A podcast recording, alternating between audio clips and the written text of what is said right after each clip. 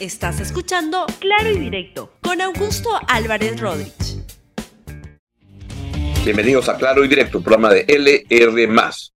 Estamos entrando a diciembre, todavía falta un poquito, pero ya muchas tiendas creen que estamos en Navidad y arrancan la Navidad en verdad apenas acaba el Halloween, o sea, el día de la canción criolla. El primero de, este, apenas acaba, el primero de noviembre ya están metiendo toda la campaña en Navidad y eso se ha trasladado a algunos espacios como el de la política, donde están produciendo algunas celebraciones absurdas y algunos aguinaldos más absurdos así, este, incluso. Y por eso el programa de hoy se llama Celebraciones y Aguinaldos Absurdos en el Perú, sobre lo que quieren conmemorar el 7 de octubre, lo que conmemoran el 7 de octubre, de, diciembre, perdón, de Pedro Castillo, el golpe, los que conmemoran el gobierno fallido y de, de Manuel Merino, que acabó felizmente a los cinco días, y los que celebran esto con aguinaldos que se dan en el Congreso por casi 10 mil soles. Increíble. Entremos a los temas y en la primera celebración que están organizando en el país, muy, muy absurda, es la de la, la presidencia efímera, breve, felizmente, absurda, fuera de sitio, del el señor Manuel Merino de Lama, quien se siente expresidente de la República, cuando fue un farsante que durante cinco días ocupó la presidencia en una especie de, de golpe que se organizó desde el Congreso para capturar la presidencia de la República, se nombró un gabinete que los han invitado a conmemorar, la verdad que me parece, este, ya era un error participar en ese gabinete. Celebrar esto es un absurdo además. El señor Manuel Merino, por lo demás, requiere que le den 10 policías para que lo cuiden porque dicen que es expresidente. Hasta pensión de expresidente reclama este señor.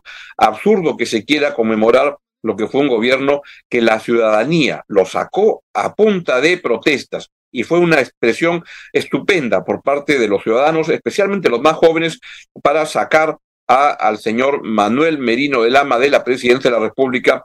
Lástima que en el camino hubo dos muertes de dos jóvenes, de Inti y de Brian, lamentables como consecuencia de la, de la respuesta policial en, este, en estas manifestaciones.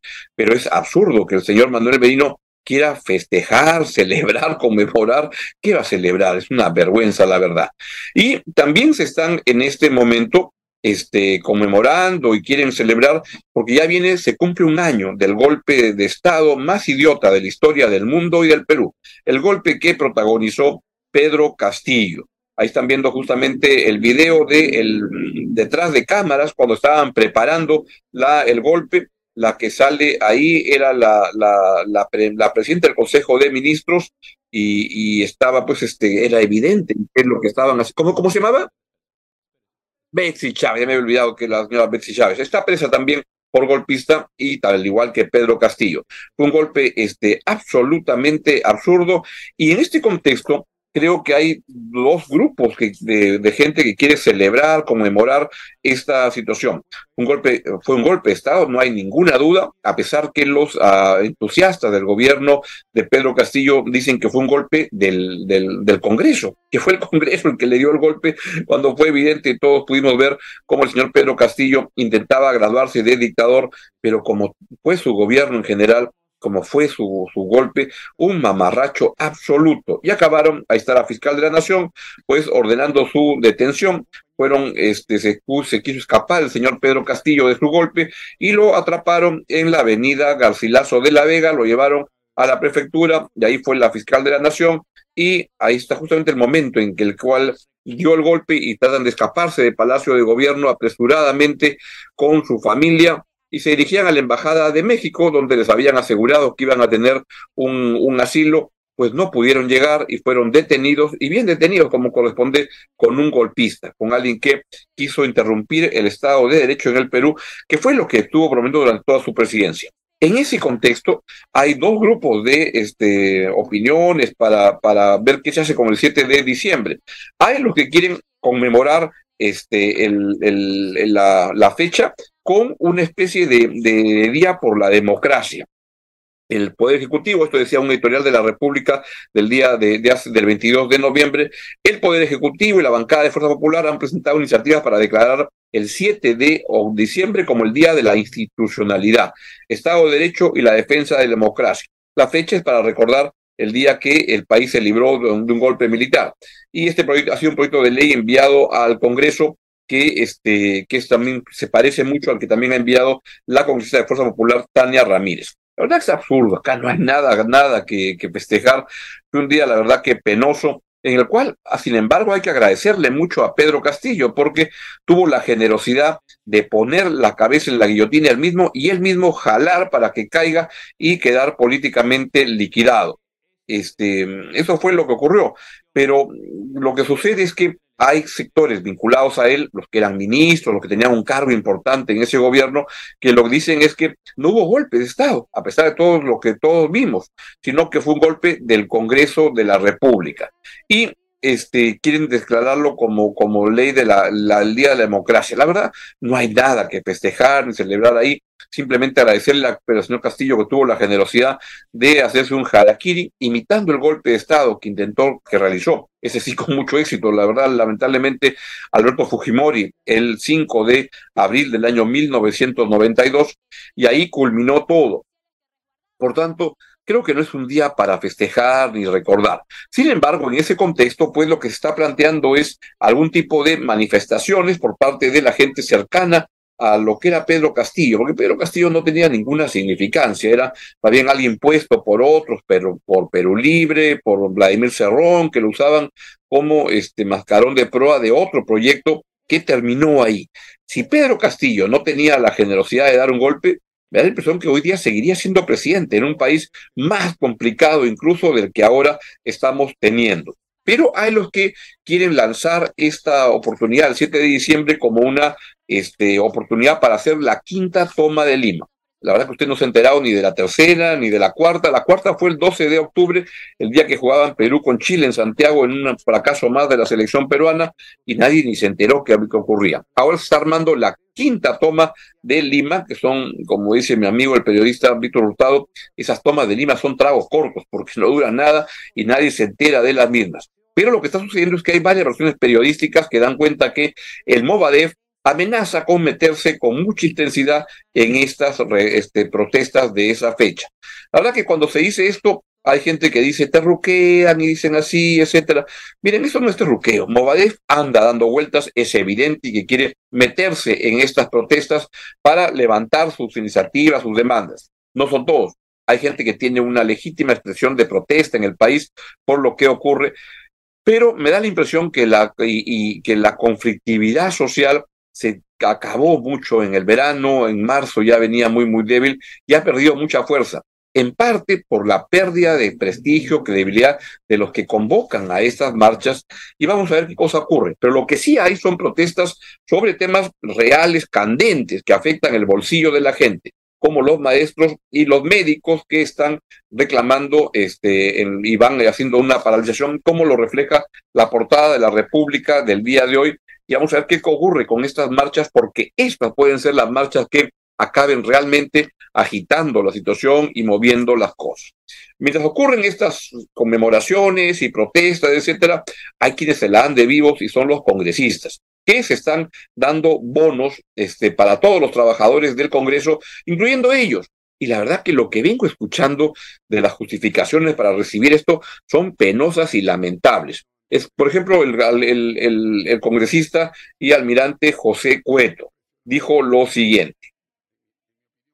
o no este bono? No, de ninguna manera. Yo siempre, desde, que he llegado y he visto que han estado entregándose a los trabajadores a través del sindicato, que presionando siempre a la mesa directiva para que les entreguen no este, sino varios bonos, y han recibido muchos bonos, siempre mi queja ha sido, ¿y por qué no a los congresistas que son los que realmente generan todo el trabajo acá? Pero bueno, nunca, nunca, no significa que me hayan hecho caso, pero me he dado con la sorpresa de que también nos han puesto el bono a nosotros. Está bien. Pero ¿bajo qué concepto recibir este bono? Bueno, eso hay que preguntarle a la mesa directiva. Igual... No sé, nosotros ni siquiera eh, pertenecemos como renovación en la mesa directiva. Pero eh, considera pertinente recibirlo en medio de, una, de un marco de recesión, ¿no? El problema, el problema, de la recesión no es por el Congreso, ojo, ¿ah? el problema de la recesión viene por las acciones que está tomando el Ejecutivo. ¿Qué te puedo decir? Más que replicar lo que me decía mi productor mientras escuchaba al almirante José Cueto, congresista. Qué conchudo este pata. No es el único conchudo. Hay, por ejemplo, la congresista de APP, Lady Camones, que también justifica su bono y dice que lo va a dedicar a obras sociales. Escúchela, por favor. Decisión, sí es cierto, nos ha caído como sorpresa a todos. Yo desconocía, estuve fuera del país y ahora eh, hemos tomado conocimiento que ha sido una decisión de la mesa directiva. Es un bono que se ha otorgado a los trabajadores y a los, en este caso por primera vez a los congresistas.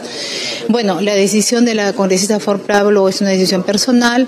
Nosotros, bueno, veremos pues cómo podemos eh, darle utilidad a ese bono. Creo yo, a puertas de las fiestas navideñas y habiendo tantos sectores que necesitan de repente ayuda, podemos creo que darle una utilidad social. No creo que sería una propuesta. Niños que necesitan, ancianos que necesitan. En el momento que se habla de crisis, de recesión económica, que se le dé un bono a un parlamentario. Se va a cuestionar. Obviamente nosotros no ganamos mal, no ganamos, de hecho no ganamos mal. Trabajamos mucho, bueno, se está considerando que porque hay pago de horas extra, que de repente no hemos. ¿Necesita un bono? ¿Usted cree que un yo, yo estoy de acuerdo con ello. Es cuestionable, ¿no? Pero ya esperemos pues que la mayoría, o si no es todos los congresistas, le den una utilidad, creo yo, social, ¿no? Una vergüenza, la verdad, porque simplemente todo dice, no, es la mesa directiva la que aprueba, pero bien que recibe. La única que hasta ahora ha dicho no lo voy a cobrar es la esta Flor Pablo. El resto, la verdad que son muy vivos y hay que hacer notar lo siguiente que es importante. Cuando alguien dona dinero a un colegio, a niños pobres, lo que sea, uno está obteniendo un beneficio. Y ahí lo que está haciendo la señora Ley de Camones es este, dando dinero, haciendo donaciones para mejorar su imagen. Entonces, que no se la dé de viva, porque lo que está sucediendo en el Congreso es realmente es delictivo, es gente que aprovecha de darse bonos, regalarse aumentos, etcétera, y cree que diciendo lo voy a donar, oiga, el que lo done usted, esa es su decisión, eso entra a su bolsillo y usted ve cómo logra su satisfacción comprándose ropa o regalándolo a, niños pobres, pero es una, una, un biombo para justificar esta pachotada. No es el único, no es la única ley de Camones. También escuché esta mañana en RPP al congresista Héctor Acuña, otra vergüenza, la verdad donde dice que este, él no está al tanto, pero, pero que se justifica porque él ha trabajado bastante. Ya no ganan un sueldo que es suficiente para, que, para lo que hacen. Creen que además justificándose que han trabajado bien, son la verdad una vergüenza los congresistas, unos aprovechadores, unos oportunistas, porque que se, se entiende en un congreso de mochasuelderos, en un congreso de este, de gente donde el voto se compra al mejor postor, se vende al mejor postor. Y es una desgracia este Congreso de la República y es ahí donde vamos. Lamentablemente, estos no tienen cura y simplemente son unos aprovechados que se quedan con el dinero del erario. Qué vergüenza. Y por último, me voy con una buena, antes de ir a la entrevista, con una buena noticia, es que el medallero panamericano logró un, un récord histórico porque llegó a las 15 medallas en, del, del para, Panamericano. Estupendo, la verdad, a todas las muchachas, los muchachos, un estupendo desempeño. Ya han logrado de los peruanos que compiten en los para Panamericanos 15 medallas que en Santiago 2023 igualan su récord histórico de, este, de, de logrado en Lima en el año 2019 a falta de dos días para acabar la competencia, Perú tiene dos medallas de oro, cuatro de plata y nueve de bronce. A ver si en estos dos días podemos avanzar un poco más y romper el récord. Bien, ese es mi recuento de noticias de hoy. Y vamos entonces ahora con la entrevista. Hoy es día viernes, como saben, todos los días viernes me gusta poner algún tema vinculado a las artes. Y hoy quiero poder ah, compartir con ustedes la celebración, conmemoración de los 70 años del Club de Teatro de Lima. 70 años de un tremendo esfuerzo.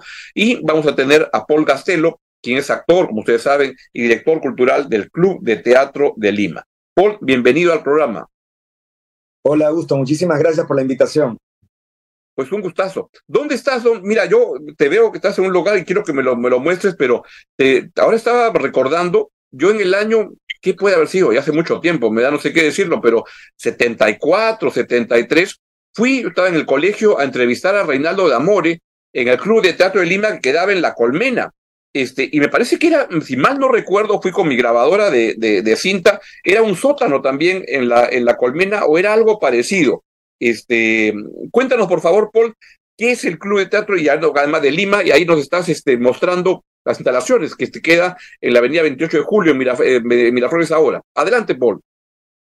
Sí, justamente estamos en, los, en las celebraciones de 70 años y justo una de las actividades es una exposición a la que hemos denominado un sótano, un teatro, que hemos hecho gracias a tres eh, colaboradores maravillosos de la Universidad de San Marcos. Tenemos a eh, una chica que es historiadora, que se llama Lourdes Rodas, que, que ha hecho una curaduría y estamos realmente asombrados de lo que ha hecho. Entonces hay una exposición, acá tenemos por ejemplo a eh, Ofelia Woloshin, a Renaldo Damore, a Sebastián Salazar Bondi y a una secretaria entrañable que era Sarelita, que nos dejó hace muy poco.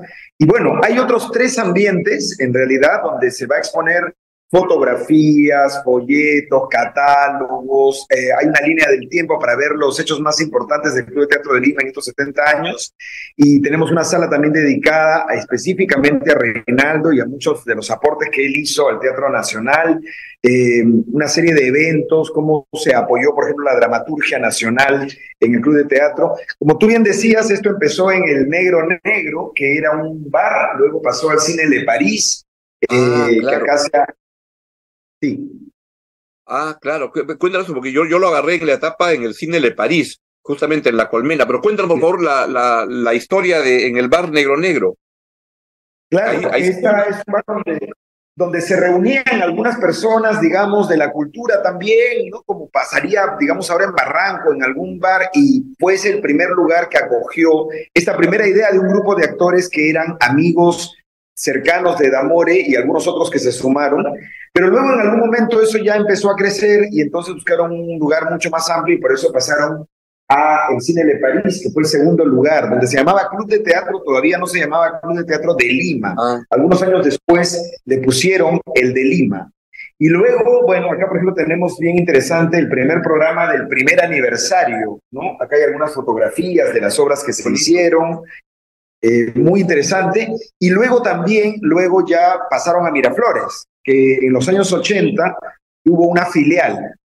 Bueno, ya después con la crisis y con todos los problemas que hubieron, evidentemente lo de Lima desapareció y solo quedó el local de Miraflores, que ahora es el único local. ¿No? Eh, a- por estos 70 años este, estamos haciendo no solamente esta exposición, sino también algunas obras de teatro. Por ejemplo, este fin de semana, este sábado y domingo, vamos a presentar unos textos inéditos escritos por Reinaldo Damore, que quizá muchos no sabían, también escribió algunos textos, ¿no? Incluso uno de ellos es un texto que no estaba concluido, pero que él ponía debajo de ese texto que daba la libertad a que alguien invente el final. Y entonces Paco Caparó, nuestro, director, Claro, ha hecho también un trabajo de curaduría ahí, ¿no? qué bueno. Y, y además, hay- no, y hay, hay una sala de teatro muy, muy bonita ahí que está justamente en una de las puertas, ahí se abre y está esta sala donde se presentan Sí, regularmente obras acá logran ver, por el tema de la señal no estamos entrando, acá hay Claro. otra sala, y lo que sucede con las salas aquí es que el- el- la sala de teatro en realidad es una cosa que se arma desarmando los salones, y luego cuando ya hay las clases, vuelve a ser todos salones, son cuatro salones que tenemos, y sí, bueno, tú sabes que Damore también fue un poco precursor del teatro circular, por ejemplo, ¿no? Eh, fue la primera vez que se hizo teatro circular en el Perú, eh, fue una iniciativa de Damore. Hay muchas cosas que, que le debemos a Damore, por ejemplo, las técnicas de Stanislavski, según algunos entendidos, fue Damore quien las trajo de Argentina, ¿no? En los años 50, justamente, que eran las técnicas nuevas, las técnicas modernas. Y luego, bueno, también él ha sido siempre, digamos, eh, promotor de, la- de los grupos de teatro independiente, porque él, él pensaba que el teatro, más allá de solamente ser una profesión, debía servir para que alguien llevara el teatro al- a, la parroquia, al sindicato, Claro. a los grupos colectivos, porque siempre pensó que el teatro era una herramienta, digamos, este, accesoria o complementaria para tener éxito en todos los campos, para comunicarse mejor, para ser mejor persona en general. ¿no? Y eso es lo que estamos intentando continuar. La verdad que Damore se fue hace 10 años ya, porque se fue el 2013, y para nosotros la responsabilidad de seguir continuando con su legado es bastante, bastante seria y fuerte, y, y estamos tratando de hacer lo mejor que podemos. ¿no? A ver si O sea que el Club de Teatro de Lima se fundó en 1953. En 1953, justamente en este bar Negro Negro, que fue el primer local, y luego ya eh, Teatro. pasó a, a- a, digamos, al cine ¿Para de qué lo fundan? ¿Como un lugar de conversación sobre el tema del teatro? ¿Qué- ¿Cuáles eran los propósitos de, la- de los, de los fundadores y quiénes eran? Estaba ahí ya Reinaldo. ¿Quiénes eran los fundadores del Club de Teatro? Los, re- los fundadores están aquí, que eran básicamente Reinaldo Damore, Sebastián Salazar Bondi, que dicen que fue el nexo que hubo con, digamos, para traerlo de Argentina, porque él en realidad vino invitado para dirigir la Compañía Nacional de Comedia.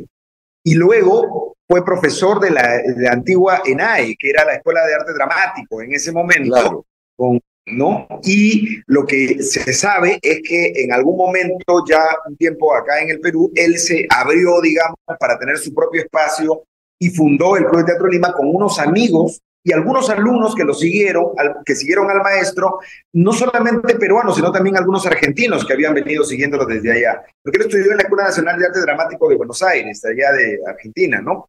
Y, y bueno, finalmente esa era la idea, hacer un espacio para hacer teatro. Eh, claro, en ese momento, la verdad, el, el, el, mundo teatral eh, era importante en Lima, había un movimiento bastante fuerte también estaba, creo que de esa misma época estaba Histrión, estaba la, la, la misma ENAE, ¿no?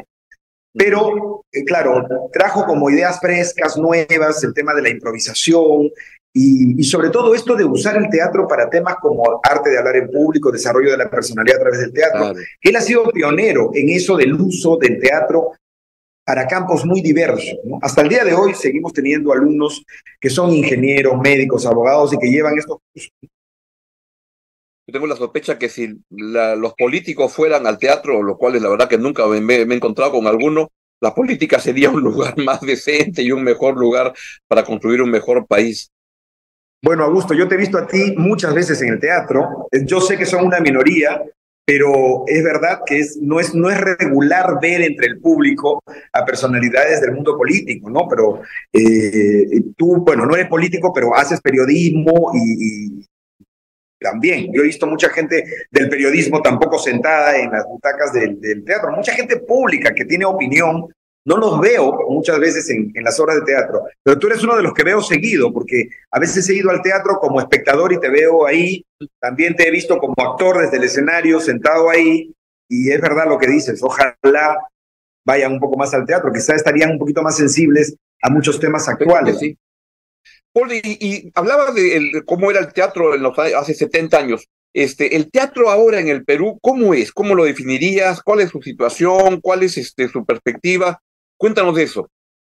Mira, el teatro yo siento que está viviendo un renacimiento. Yo no sé si la pandemia ayudó a que la gente tuviera necesidad de ver espectáculos en vivo. Yo estoy asombrado porque, mira, yo empecé a hacer teatro en los años 80 y eran unas épocas en que se suspendía la función de teatro porque no había público. O sea, Así. entrábamos al camerino y decíamos, bueno, ¿qué hacemos? Hay solo seis personas. En el elenco éramos ocho. De las seis personas que habían, dos eran tu mamá, tu papá, que venían gratis y los otros pagaban la entonces, esta discusión yo siento que actualmente no, no, sea, no se da, porque mínimo tienes la mitad de la sala llena o el 75%. Yo acabo de terminar una temporada en Ricardo Blume que ha sido un éxito y ha estado lleno todas las funciones y hay gente que se ha quedado sin ver. ¿A, cuál, a, a, qué, a, qué, obra, a qué obra te, te, te, refieres? A Velas de Cumpleaños. Yo estuve ahí ah, en una Velas hermosa de... obra, bellísima, bellísima. Claro, y, y, y, estaba llena, ¿no es cierto? Ya, ya no es que tú dices, hoy, hoy voy a ir al teatro, no, no, compra tus entradas cuatro o cinco días antes porque si no, no, no chapa sitio. Mira, de hecho, en, eh, lo que pasó fue que no habían entradas. Ya una semana antes de terminar, la gente quería y ya no habían entradas. Yo estoy realmente asombrado porque eh, me parece que estamos viviendo un renacimiento, pero también es verdad que ha aumentado mucho la oferta, hay mucha gente joven haciendo teatro, hay, hay ahora acabo de ver este montaje que reúne a Alberto Isola y de Cáceres, este, en este nuevo teatro gigante que hay de... El, hombro, el hombre de, que corrompió la ciudad. En el, el hombre que corrompió la ciudad y me encantó, pero al mismo tiempo hay una generación de actores jóvenes que cantan, bailan, actúan, hacen musicales, y felizmente ha subido la cantidad de público, pero también la oferta es bastante grande, así que igual hay que seguir chambeando para que cada vez haya más público, ¿no? Eh, yo creo que estamos en un buen momento del teatro, además hay una dramaturgia nueva y yo me quedo asombrado, tanta gente joven que escribe sobre el teatro peruano actual, sobre las cosas que, que vivimos todos los días. Entonces la gente sale conmovida, la gente sale con un problema para llevar a su casa, porque como decía Damore, pues el teatro no solamente es un espectáculo, sino también es un espacio de reflexión que te deja un montón de preguntas y ya tú te encargarás de encontrar las respuestas, ¿no? Claro, y que te choca y que te hace pensar, desde velas de cumpleaños, ¿no? Que te hace ver la, la, la vida de una, mm. una, persona como es, hasta, no sé, de las que últimas que he visto, estas siete años en, en la Pacífico, de cómo unos muchachos jóvenes hacen una empresa y acaban metidos en un embrollo porque hay temas éticos en el manejo corporativo, o la de Mariana Altao sobre la, la, la, la educación en el IGNA, que es un balazo brutal, ¿no? Que te hace pensar sobre la educación, qué es lo que pasa. Entonces son vivencias que te trasladan, ¿no? Y qué bien que lo veas así. Pero ¿qué requeriría el teatro para despegar más? Además, Augusto, te escucho y me hace recordar a Damore, porque Damore era de los que veía todo, no solamente de los consagrados, iba a ver lo que le invitaba a ver un alumno, se iba a un espacio, digamos, no convencional, donde se hacía teatro en Pueblo Libre, en Los Vivos, y él decía, cuando te abrazaba, y ahí entraba al camarín, te abrazaba, te decía, él nos decía a los alumnos que cuando uno saluda a un actor no es porque la obra te gustó, te pareció maravillosa, sino por, por el valor que tuvo de pararse en el escenario. Y entonces eso, por eso pero ¿no? Eh, entonces yo, yo te veo, por ejemplo, ahora me mencionas un montón de obras que has visto y de verdad yo te he visto entre el público, entonces es raro ver a algunos personajes públicos, sobre todo que te hacen opinión, verlos en las salas de teatro. Sería bueno que recorran un poco la cartera de Lima que está recontranutrida y no solamente, como te digo, de los consagrados, de gente muy joven que escribe microteatro, que escribe... Claro que sí. ¿No? Sí, y, y pero, pero que está, no, claro, y hay pues teatros más pequeñitos, no sé, que a veces pasan cosas este, estupendas, no sé, a veces el, el Mochagraña, este, el, el, el, teatro de la AA en el centro de Lima, este, ocurren muchas cosas este, muy interesantes, pero a veces es, no es fácil encontrarlas. Yo las encuentro a veces en el Heptagrama, que es una página web que te ordena la, la, las obras que hay, pero aún así hay más cosas de lo que a veces por falta de publicidad. Sí, sí, sí, sí. bueno, ahora yo creo que la gente por las redes se entera bastante. El Teatro Julieta, que tiene como cuatro espectáculos en paralelo. Este, está la Alianza Francesa, el Teatro Británico, el Teatro de Lucía, que es un teatro que está al frente del oh, Británico. Eh, digamos, y ahora hay algunas salas que no son, digamos, oficiales. Sé de una que hay en Lince, sé de otra que hay en Pueblo Libre, una adicional al Galpón. Eh, etcétera. Entonces también se están abriendo nuevos espacios culturales. La verdad que yo creo que la gente está por fin entendiendo el valor de consumir arte, ¿no? Porque, claro, la gente dice, pero qué insensible. Yo siempre me he preguntado, pero ¿alguien se ocupa de la sensibilidad de la gente? Y quizá la mejor forma de sensibilizar a la gente es haciendo arte, ¿no? Así es. Así es. Y, ojalá, ¿y quién estaría más el teatro para, para ver? Porque a veces Ah, yo creo que han bajado un poco el número de obras. Antes, el año pasado hubo más, etcétera, pero están siendo más largas, lo cual está muy bien porque ir a una, una, una temporada un poco más prolongada en alguna sala te ayuda, pero no hay tantas salas tampoco, ¿no? Este, no, Ferrari una vez me, me, dijo, este, ¿sabes? Me dijo que quién iba al teatro todas las noches, Get iba todas las noches iba a una obra de teatro. Pero claro, en Alemania pues seguramente había más, más obras, ¿no? ¿Qué necesitaría el teatro peruano para, para agarrar esta ola de mayor entusiasmo de las audiencias para crecer más? Si fueras ministro de Cultura por, por cuatro días, de ayuda, un poco más de ayuda para promoverlo y para difundirlo en las zonas donde probablemente, porque aunque parezca digamos, reiterativo lo que voy a decir, todavía sigue siendo un poco centralista, ¿no? Porque, claro, uno viene al teatro a Lima, al Miraflores. Por ejemplo, hay un gran movimiento teatral en Arequipa, en Trujillo, pero son pocas las ciudades del interior donde se hace teatro con mucha intensidad, ¿no? Pero creo que ya es momento, y eso también tendría que ser una, digamos, una cosa que haga el Estado, de intentar, pues, colonizar muchos lugares del Perú con teatro, con, arte, ¿no? Eh, yo creo que ni siquiera es dinero, creo que es intención. ¿Cuántos colegios, yo creo, tienen auditorios que son verdaderos teatros y los usan para la actuación del Día de la Madre?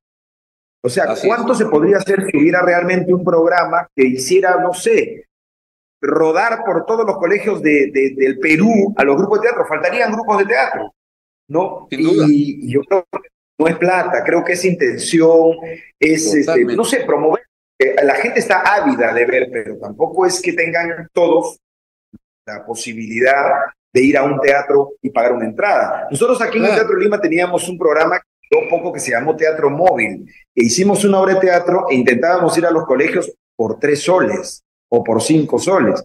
Pero no te imaginas el, los obstáculos que encontramos. Profesores que nos decían, no, pero es que esto para los alumnos debería ser gratis.